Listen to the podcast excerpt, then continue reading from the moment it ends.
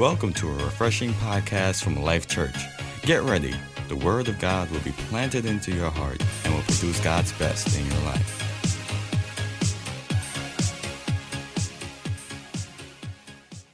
Let's get into the Word of God. I'm really excited about what we're talking about. We started last week, we started talking about faith, which is the fight you will always win. And I want you to know that there is a battle that you are in right now, whether you realize it or not. You are in a battle. And the good news is, God wants you to win. He wants you to win this battle. And what is the battle? The battle is for your faith. No matter where you are or what you're going through, what's at stake is what you believe. So when people go through hardships, when people go through tough times, when people go through situations, you know what is really being fought? Your faith. And what the enemy often wants to do is take away your faith, is to make you believe something different, is to make you believe something that's no longer, or to make you believe that it's no longer true. So if you believe that God is good, when you go through difficult times, many times the temptation is to believe that God isn't good. If you believe that God has a plan for your life and all of a sudden you don't know what that plan is and you're going through a hard time and you're struggling, what is the temptation? The temptation to, is to believe maybe God overlooked me. Maybe He doesn't have a plan for my life. Maybe I'm just not that special. Maybe He just doesn't care about me. Maybe a loved one passed away, a parent, a child, someone significant to you passed away. And what you sometimes feel tempted to believe in that moment God is unfair. God doesn't look out for the righteous. It's vain to serve the Lord. I come, how come I see others not serving the Lord and it seems like life is going well for them? And here I am struggling to pay my bills. Here I am struggling to do the things that I know I need to do. And it seems like life is one big struggle. And then here's the temptation maybe this isn't worth it. Maybe this is not true. Maybe this is not what I should be doing. What I'm saying to you is simple. When you're going through a battle, you have to understand what the battle is about. The battle is for your faith. It's to make you to believe something different. It's to make you to come off of what you once believed. But the thing about battles is that conversely, if you dig deep, you'll even believe even more about the goodness of God.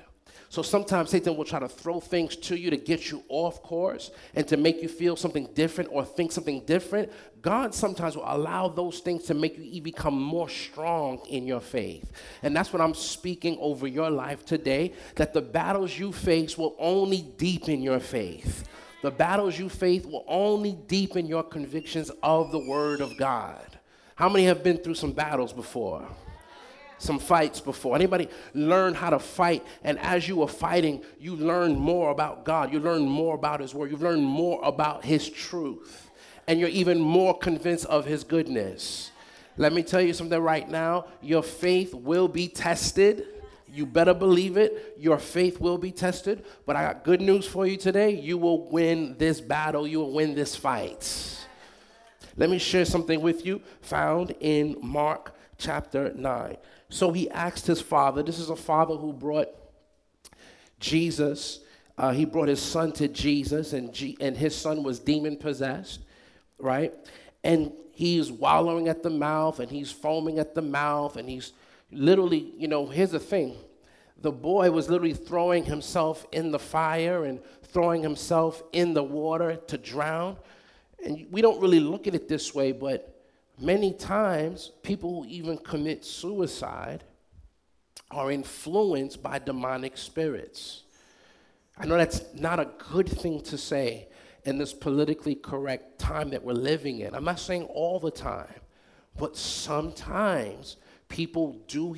See, medically speaking, we'll just say you're hallucinating, right? We'll just say you're, it's a hallucination. That's what we'll say because we have to ascribe a medical term for everything. That's how we go about the world. That's how we navigate. That's how we communicate. But when people tell you that they're hearing voices, it's not always just some medically induced thing. sometimes it's a spirit at work. Have you ever heard spirits speaking to you? And you know, okay, I'm not going crazy. So I'm, I'm hearing a voice, and this voice is telling me to do something that I know I should not do. I know some of you don't, you don't want to raise your hand because you don't want to look crazy. You're like, yeah, I have. I was in my bed years ago, I remember, and I just kept hearing words. And I'm like, this is, this is strange, echoing in my, in my, loud. As I know, it's okay, this is, this, this is a spiritual attack. Some people who don't have an, an understanding of God, they won't know what to do with that. So, what they will do, they'll go and they'll go to a medical professional. And there's nothing wrong with med- medical professionals, but that's what they know to do. And the medical professional will say, okay, it sounds like you're experiencing signs of hallucination or what have you. Take this pill, take this, and see me next month. Right? Well, they, they do that, but it's, it's, not, it's not changing. They still hear those voices. I didn't plan to say this, but maybe this is helping you. I want you to understand something.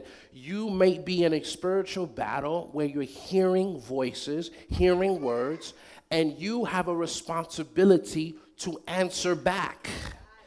But many times, if, especially if you don't know any better, you don't know what to say. You just look at it as this is just part of life. I'm supposed to accept these words. I'm supposed to accept these dreams. I'm supposed to accept these feelings. This is just what it is. But the reality is, you might be in a battle, and that battle could be for your very life. It could be for your faith. It could be for the life of your loved ones. And you have a responsibility to fight. Oh, I feel this right now in the name of Jesus. I'm declaring you're going to fight.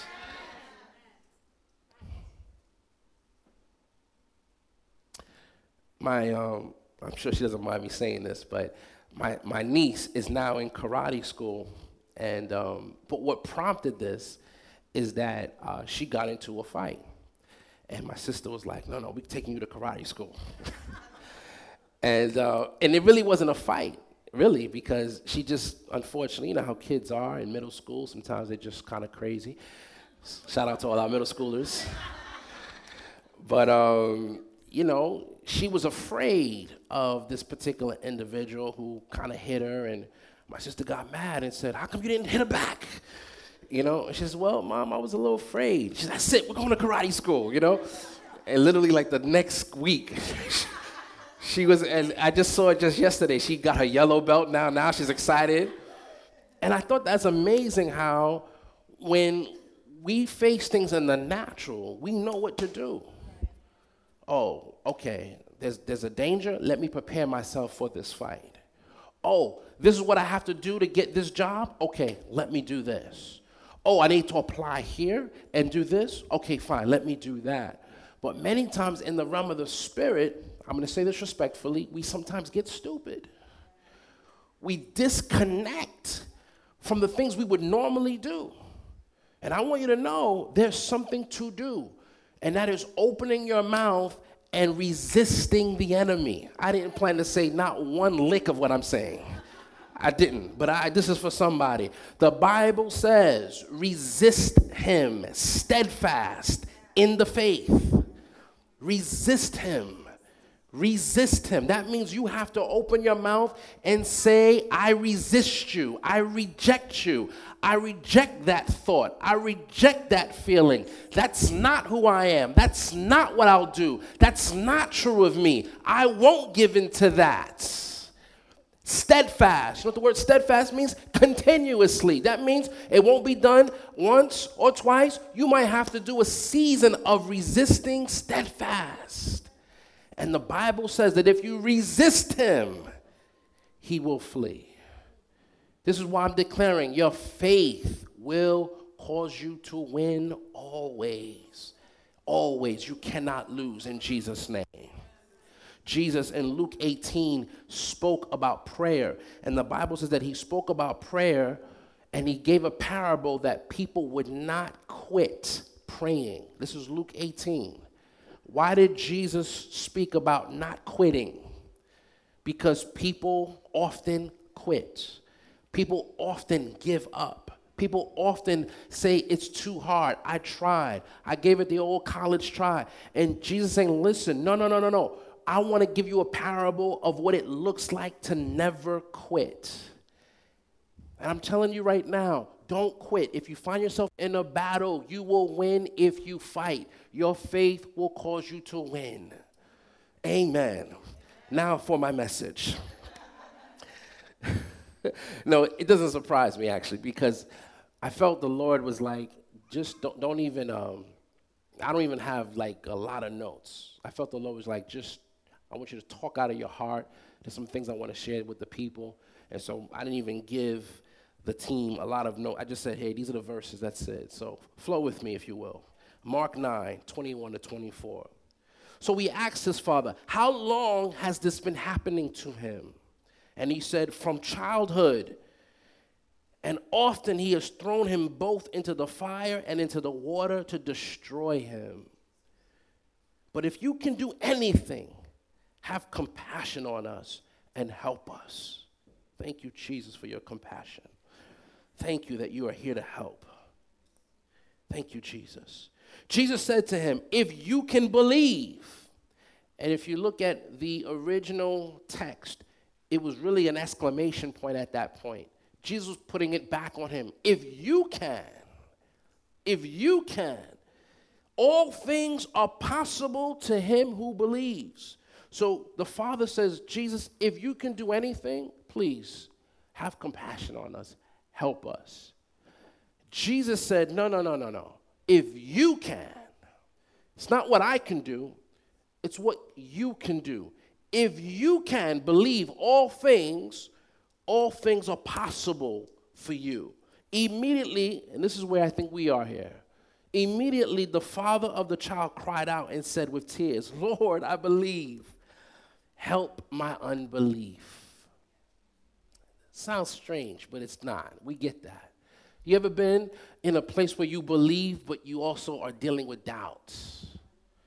This is where this father was. Lord, I believe. I mean, I wouldn't have come to you if I didn't believe.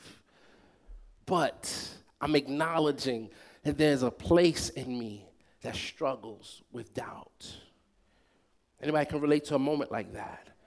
Yes, Lord, I believe, I believe, I believe. But man, sometimes I feel doubt creeping up in me. I want to share with you a little bit about how to deal with those doubts. But I want you to understand that even in this passage, Jesus ministered to this boy and set him free. So even in the state of doubt, and I'll show you the difference between doubting in your mind and doubting in your heart, but even in the state of doubt, it doesn't cut off the power of God. God can still have compassion for you. And He will in Jesus' name. Turn with me to Matthew 14. I got to stop saying turn with me because we don't, we, don't, we don't have books, right? Go with me to Matthew 14. 22 to 33. Immediately, Jesus made his disciples get into the boat and go before him to the other side while he sent the multitudes away. And when he had sent the multitudes away, he went on a mountain by himself to pray. Now, when evening came, he was alone there, but the boat was now in the middle of the sea, tossed by the waves, for the wind was contrary. The wind was contrary. My God, thank you, Jesus. Jesus told them to go on the boat. I'll meet you on the other side.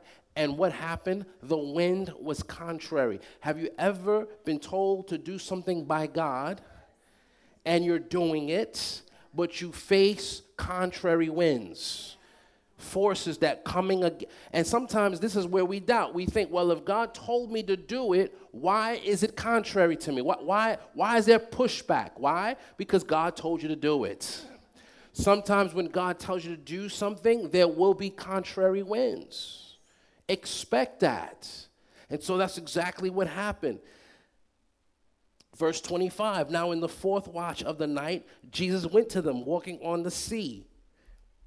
And when the disciples saw him walking on the sea, they were troubled, saying, It is a ghost. And they cried out for fear.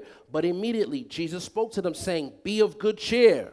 It is I. Do not be afraid. And Peter answered him and said, Lord, if it is you, command me to come to you on the water. So he said, Come. And when Peter had come down out of the boat, he walked on the water to go to Jesus. I love the fact that Peter said, If it's you, bid me to come. I love the fact that Peter, Jesus is good. I love the fact that Peter didn't say, Lord, if it's you, stop these waves. If it's you, stop these winds. He said, if it's you, bid me to come. I think Peter in that moment understood in that moment, it doesn't matter what's going on. I just need to know if it's you. And if it's you, I have the faith, I have the ability to do what you're doing. Glory to God. How many believe that you have the ability to do what Jesus is doing? And this is what Peter said. If it's really you, then tell me to do what you're doing. He didn't say, if it's you, calm the seas, calm the wind, make it peaceful. No, no, no. I want to do what you're doing. Bid me to come. Jesus said, okay, with your bad self. He said, come. And when Peter had come out of the boat, he walked on the water to go to Jesus. But when he saw, somebody say, when he saw. Somebody say it one more time, when he saw. Doubt comes oftentimes when you see something when you see something, when you hear something, when you feel something, when something bring, when someone brings you news. Yeah, I know, I know you're applied for this, but did you hear? I, I know that I know that you're gonna take this class, but do you know do you know this professor is tough? You know, I know that you I know that this is gonna, you know, this is what you're believing God for, but do you realize the economy is suffering? I understand that this is the job that God gave you, but did you hear what's happening with layoffs? Doubt often comes in the midst of what you see. And this is why you have to put blinders on.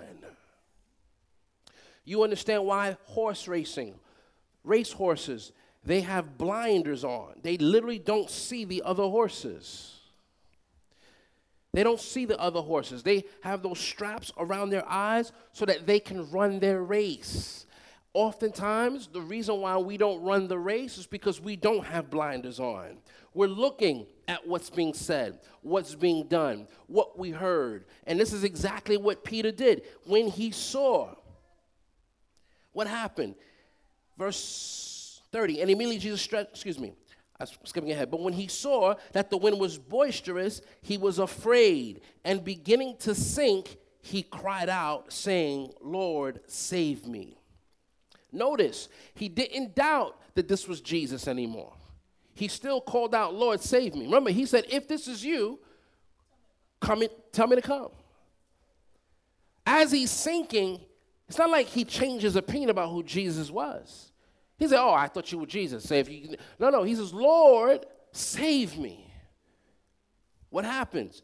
Jesus stretches out his hand and caught him and said to him, Oh, you of little faith, why did you doubt? Doubt is little faith, it's not no faith. There are times where Jesus will rebuke people for having no faith. There are times he will rebuke people for having little faith. And there are times that he commended people for having great faith. You'll see three levels of faith often talked about in the Bible no faith, little faith, and great faith. The doubt comes with little faith. That means you believe something. You believe Jesus said, Come.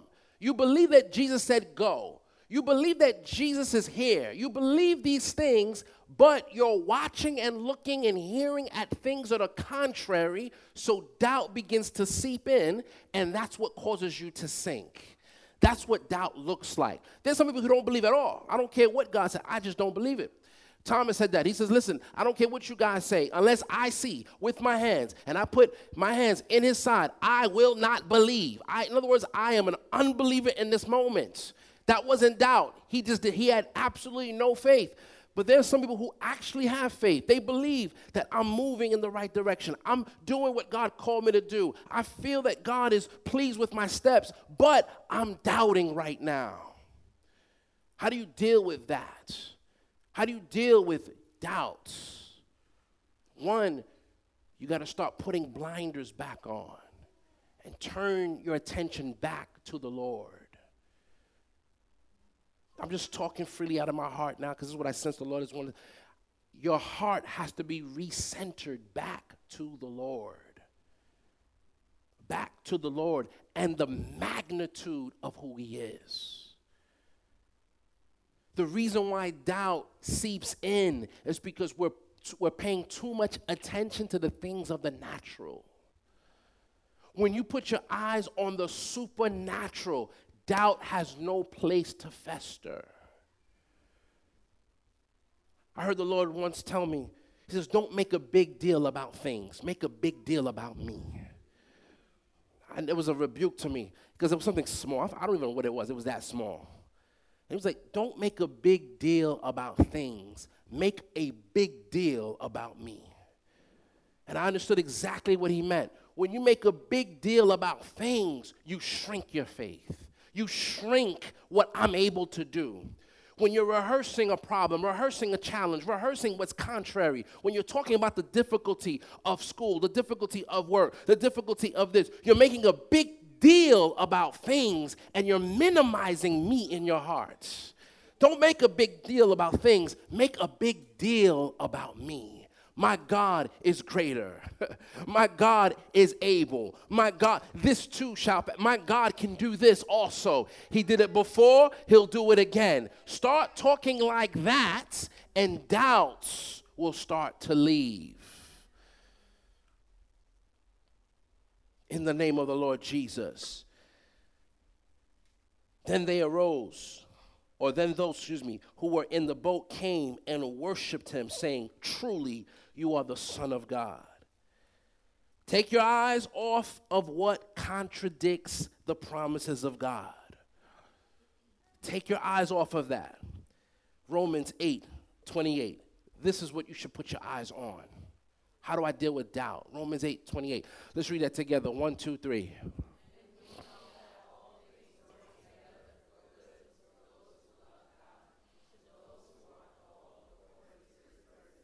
Do you really know that?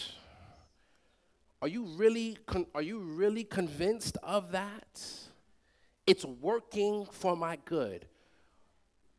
This is a confession I have right now for myself. Every delay is working in my favor. Every delay is working in my favor.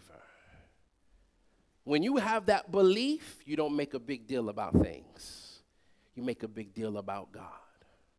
I'm so convinced the reason why throughout scripture, from Genesis, literally from Genesis to Revelation, you'll see dates and years and how long certain took how long certain things took for a breakthrough to happen is because God wants to impress upon you that he is not limited by time he's not limited by culture he's not limited by the economy he's not limited by any natural geog- geography factor God is not limited by anything. He can step into your world and do the supernatural. He can reverse things that were told to you could never be reversed. He can change things that were told to you would never be changed. He can speed up time, that's in the Bible. He can slow it down as well, that's also in the Bible. We're talking about a God who lives outside of time. He can heal ex, he can he can heal expeditiously. He can cause miracles. I mean, there is no limit to God. And he's saying to you, take your eyes off the natural. Believe that all things, I don't care if it's contrary to you, believe that all things are working for your good. Somebody say, all things. It's working for my good. If you really believe that, if you're really settled in that, it will cause you not to make a big deal about things. In fact, you'll say, like Paul, most gladly will I rejoice. I'll rejoice in weakness. I'll rejoice in tribulation. I'll rejoice when things seem to be contrary to me. Why?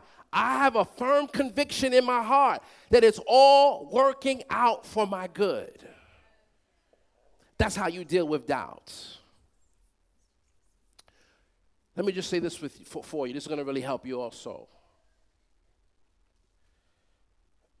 Oftentimes, doubt comes in because we make something too important to us and it allows a fear to creep up in us.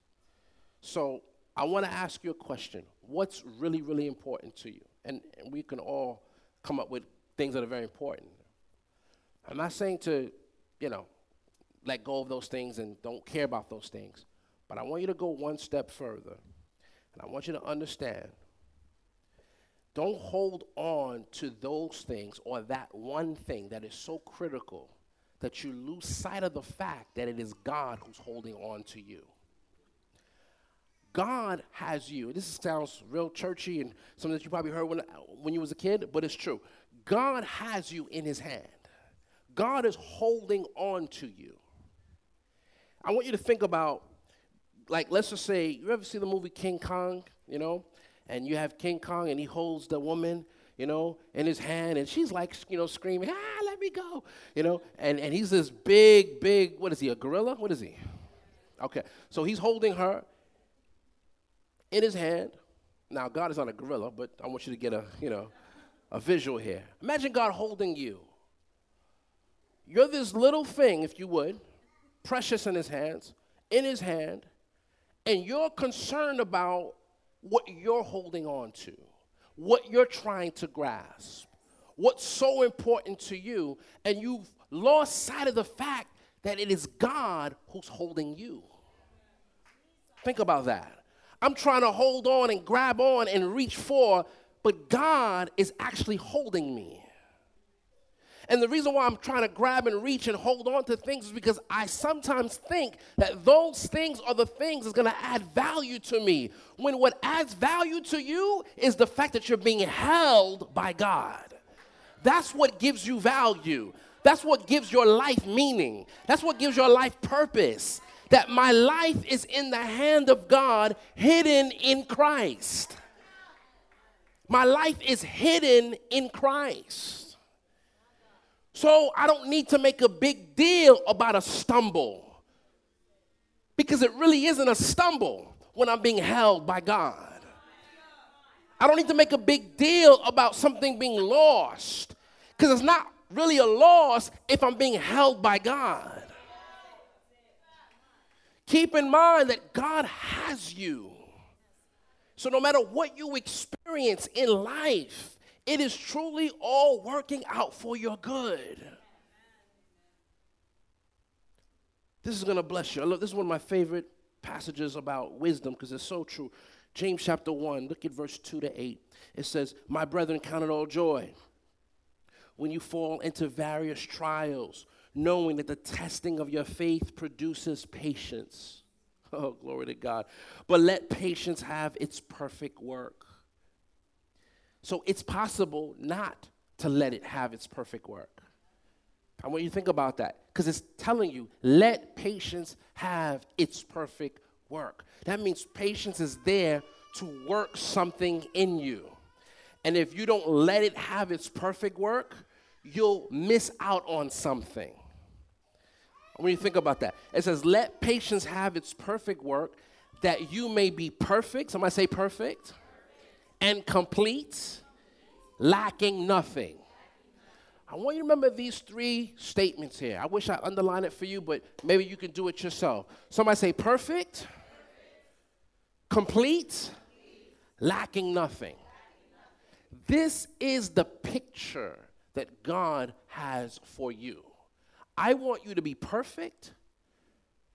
I want you to be complete. And I want you to lack nothing. When you don't make a big deal about things, but you make a big deal about God, in the end, this is what your life will look like perfect, complete, and lacking nothing. That needs to be your model right now. My life is perfect, my life is complete, my life lacks nothing. Oh, that, that's the word. Oh, I'm not perfect, Pastor. No, no, that's not what the Bible says. Perfect, complete, lacking nothing. See, what happens is you might have to change your definition of what those words mean. But perfect means whole, intact. Perfect means intact, strong, integral, complete. You don't need anything to fill you. You don't need anything to make you. You don't, you're not looking for anything to push you. You are where you're supposed to be. Lacking nothing. You're not in desperation for someone to fill your life with something, for a circumstance to fill you, or for a situation to complete you. No, I lack nothing. So even when you're going through difficulty, if you allow patience to have its perfect work, if you allow it to have its perfect work, that means you're not grumbling, you're not complaining, you're counting it all joy. You're giving God thanks that all things are working out for my good. You're not looking at the things that are contrary, but you're reminding yourself of what God has said. What will be the end of that battle? You will be perfect. Somebody say perfect. You will be complete, and you will lack nothing. Glory to God. Anybody can attest to that. That's some good news. You should clap for that perfect, complete, lacking nothing. If any of you lacks wisdom, let him ask of God, who gives to all liberally and without reproach, and it will be given to him. But let him ask in faith, with no doubting. And this is what doubt does. I'm going to speak to you a little bit, just let me just say it right now. There's, there's a doubt of the mind, and then there's the doubt of the heart. The doubt of the mind is the, the questions that, that pop up into your mind. What about this? What about that? And that's where the enemy, that's where he does his work in your thought life. And that's where you need to stand at attention and guard your mind and not allow your mind to just be his battle, his field, his playground. But if you're not careful, and you allow those thoughts of the mind to just continue to build, they will go from the mind and seep down to the heart. I shared this in prayer, um, I think last week or so. I, have shared this before in church, so maybe you've heard this before, but I think it's a very powerful illustration how Jesus shared in a vision with Kenneth E. Hagin. He took him to hell one day. He took him to hell, gave him a visitation, an encounter of hell. Hell is a very real place and he began to explain to him certain people that were in that were locked up in prison if you would in hell. He began to describe their lives. And he came to a woman who was in torment and kenneth hagin asked what about this woman? What, what, why, why is she here? What, what's, going, what's her story? And he began to explain to him why she's here. And he said this woman was once a believer but while she was on the earth, she was very, very pretty. She was a very pretty woman, a model. There was a day where she had a thought that came to her mind that told her, God robbed you. You could have been a model. You should be a model. How come you're not a model? God robbed you. He began to, and then at first she just, you know, resisted the thought, didn't embrace the thought, but the thought would come again. God robbed you. Why are you not a model? You should look how beautiful you are. Look at what your life could have been. Ah, resist that. Let me put that away. But I never forgot this. He says she liked to hear those thoughts, though. So she would entertain that. Sometimes people are embattled with certain things, but there's a part of them that likes it. There's a part of them that likes it. This is why when you exercise spiritual authority, one of the things you have to discern is do you want to be free? Some people do not want to. You'd be surprised. Some people do not. Most people do. Most people do. But some people do not want to. And he said, she liked to hear these thoughts how pretty you are, how you could be a model, you should be a model. And then he said this he says, that thought came down from her mind, shot down to her heart. And she began to now believe it with conviction. that God robbed me. I should have been a model. And it was at that point that she decided to turn away from following the Lord and rejected him and began to explain to him more details about that. When I heard that story, it reminded me of the importance of guarding your mind. Because doubt oftentimes creeps there in the thought life with what you see. You see something, naturally, you visualize it, your mind processes it, it has to produce some type of a thought. That's just normal. That's okay. We live in a world that's contrary to the things of, of the kingdom. So you're going to see things. You're going you're going to have to process it. But you must process it with the lens of the Word of God. Does this line up with God's Word? Is this true? Is this what Jesus said?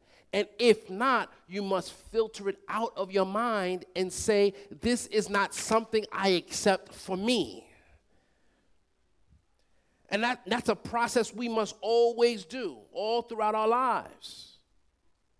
Because if not, it may not be as egregious as I just described, but it'll be some other things that will come to your mind that will seep down into your heart. There's some people, believers, tongue talkers, Holy Ghost rollers, who believe things that are contrary to the word. It's not taking them to hell, but it's contrary to the word. Why? Because they didn't guard their mind.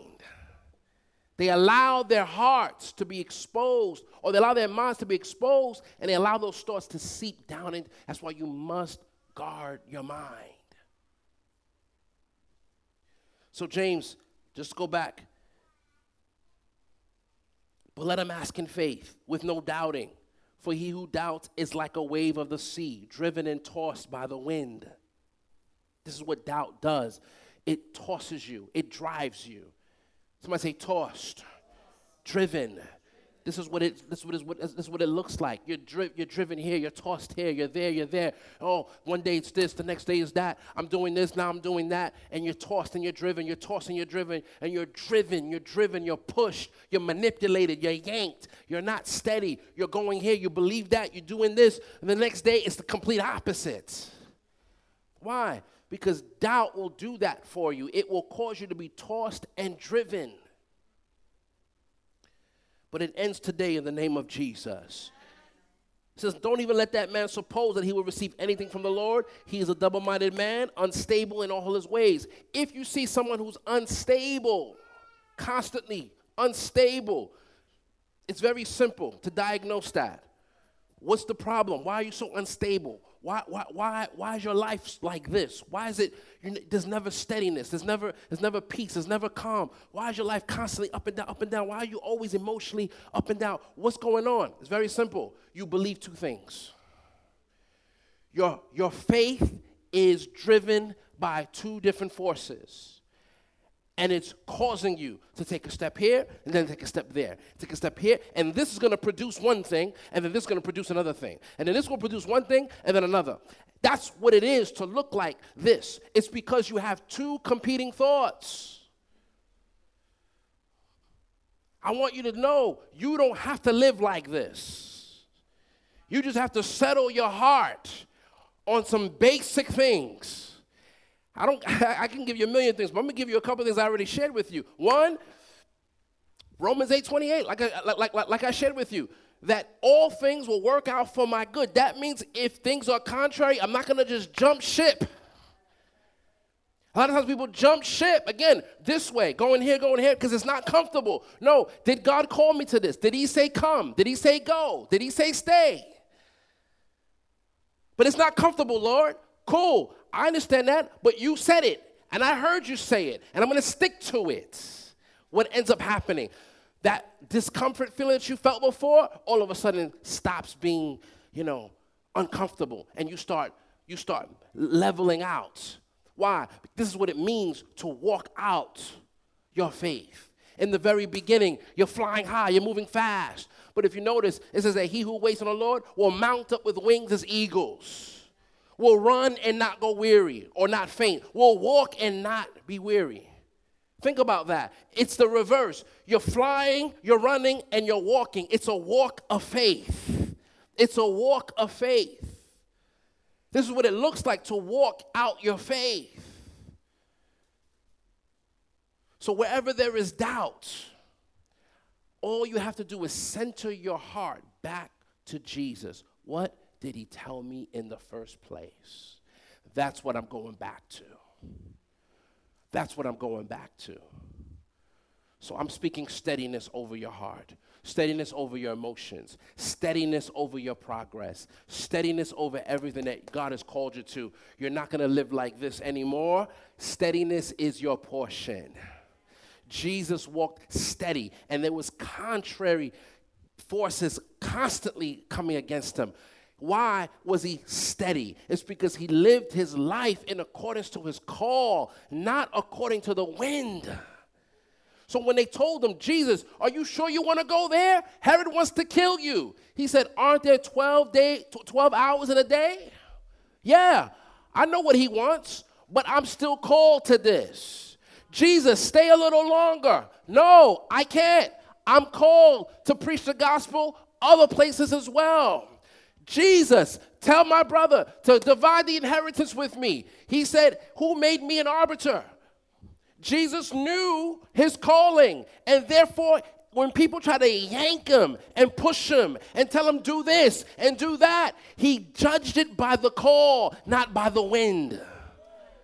God, I'm preaching good. I love that. Jesus didn't make decisions by the impulses of people. And many times that's what we do. Oh, this is a need. This is important. You got to do this. You got to do that. Jesus was compassionate and he was willing to be interrupted, no question about it. But he didn't allow his call to be put in the hands of people's emergencies. This is why this is why his friend Lazarus could be dead. And he says, "You know what? I'm staying two more days." So that the glory of God can be seen. Oh, I'm speaking that we will not live by impulse. And this is where doubt will go.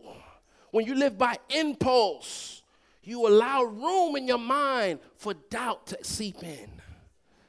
In the name of Jesus, I speak steadiness over your soul, steadiness over your mind, steadiness in Jesus' name.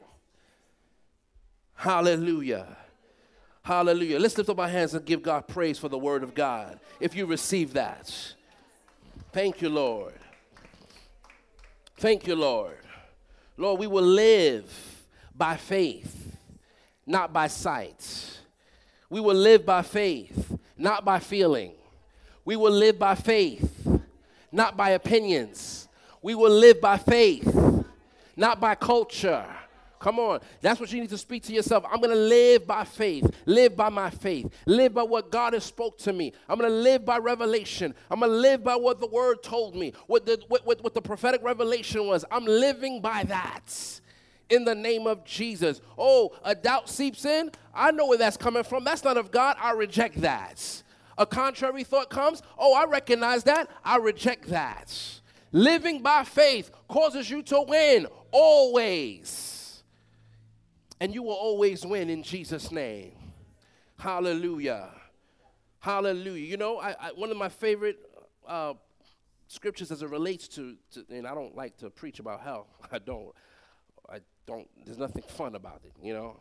But there's one scripture that always gets to me in the book of Revelations when it talks about the fiery, the fiery furnace and those who will, will suffer eternity there. And again, I, I'm, I'm, I do not love it, but it's there one of the descriptions it gives of, as to people who will be thrown in there are the cowards. That always startled me. Cowards. You would think the murderers, the rapists, the, you know, no, the cowards. Cowards, Lord? That's what you care about? And it showed me how important faith is. How some people will deny the truth because they're afraid this doesn't mean much to you here, but I'm gonna tell you something right now. You go to Sudan, you go to people who are really being persecuted for their faith, oh, it means a lot. Where if I say yes to Jesus, it means my family. Where if I say yes to Jesus, it means that I'm excommunicated. It's easy to get saved in America, I'm gonna be honest with you. Oh, you get, oh, praise the Lord, I received Jesus. You go to work, oh, I, I, I received Jesus. You might get a strange look, like, okay, you know, but but that's it you there's certain parts of the world you cannot be bold without any consequence. I received Christ. But there's some people who, when they when they look at the scriptures, they have to process it with that prism. That it takes courage to acknowledge and to receive Jesus. And I want to just let you know you have it easy in this country. You have it easy. Thank God we do. That's the grace of the Lord. Don't feel bad about it. You know how people made you feel bad? Oh, there's people, you know, in other parts of the world that are hungry. You better eat that, you know? No, I, that's not what I'm here to tell you. you right? Anybody overate because there was someone hungry in Africa? They, they still were hungry after you overate, you know? still, they were still hungry. But it is to tell you that in this time, in this place, the grace of the Lord Jesus Christ is for you, for those who have not yet received Christ. I know most of us are, but just in case one person isn't, I want to give you an opportunity to accept and to acknowledge Jesus as your Lord and as your Savior. It's the best decision you could ever make. Would you all bow your head and repeat with me this prayer if you want to receive Jesus? Say this, say, Father, in the name of Jesus, I receive your Son and his forgiveness that comes through his blood. Forgive me of my sin. I repent right now and I receive you as Lord and Savior in Jesus' name. Amen. And if you prayed that for the first time, I applaud you. I just acknowledge you. Yes, praise the Lord. Some of you may have prayed that for the very first time. And I want to acknowledge that, that heaven is rejoicing. This concludes today's message. If you need prayer, want to give a donation, or would like more information about Life Church, visit us at www.nylifechurch.com.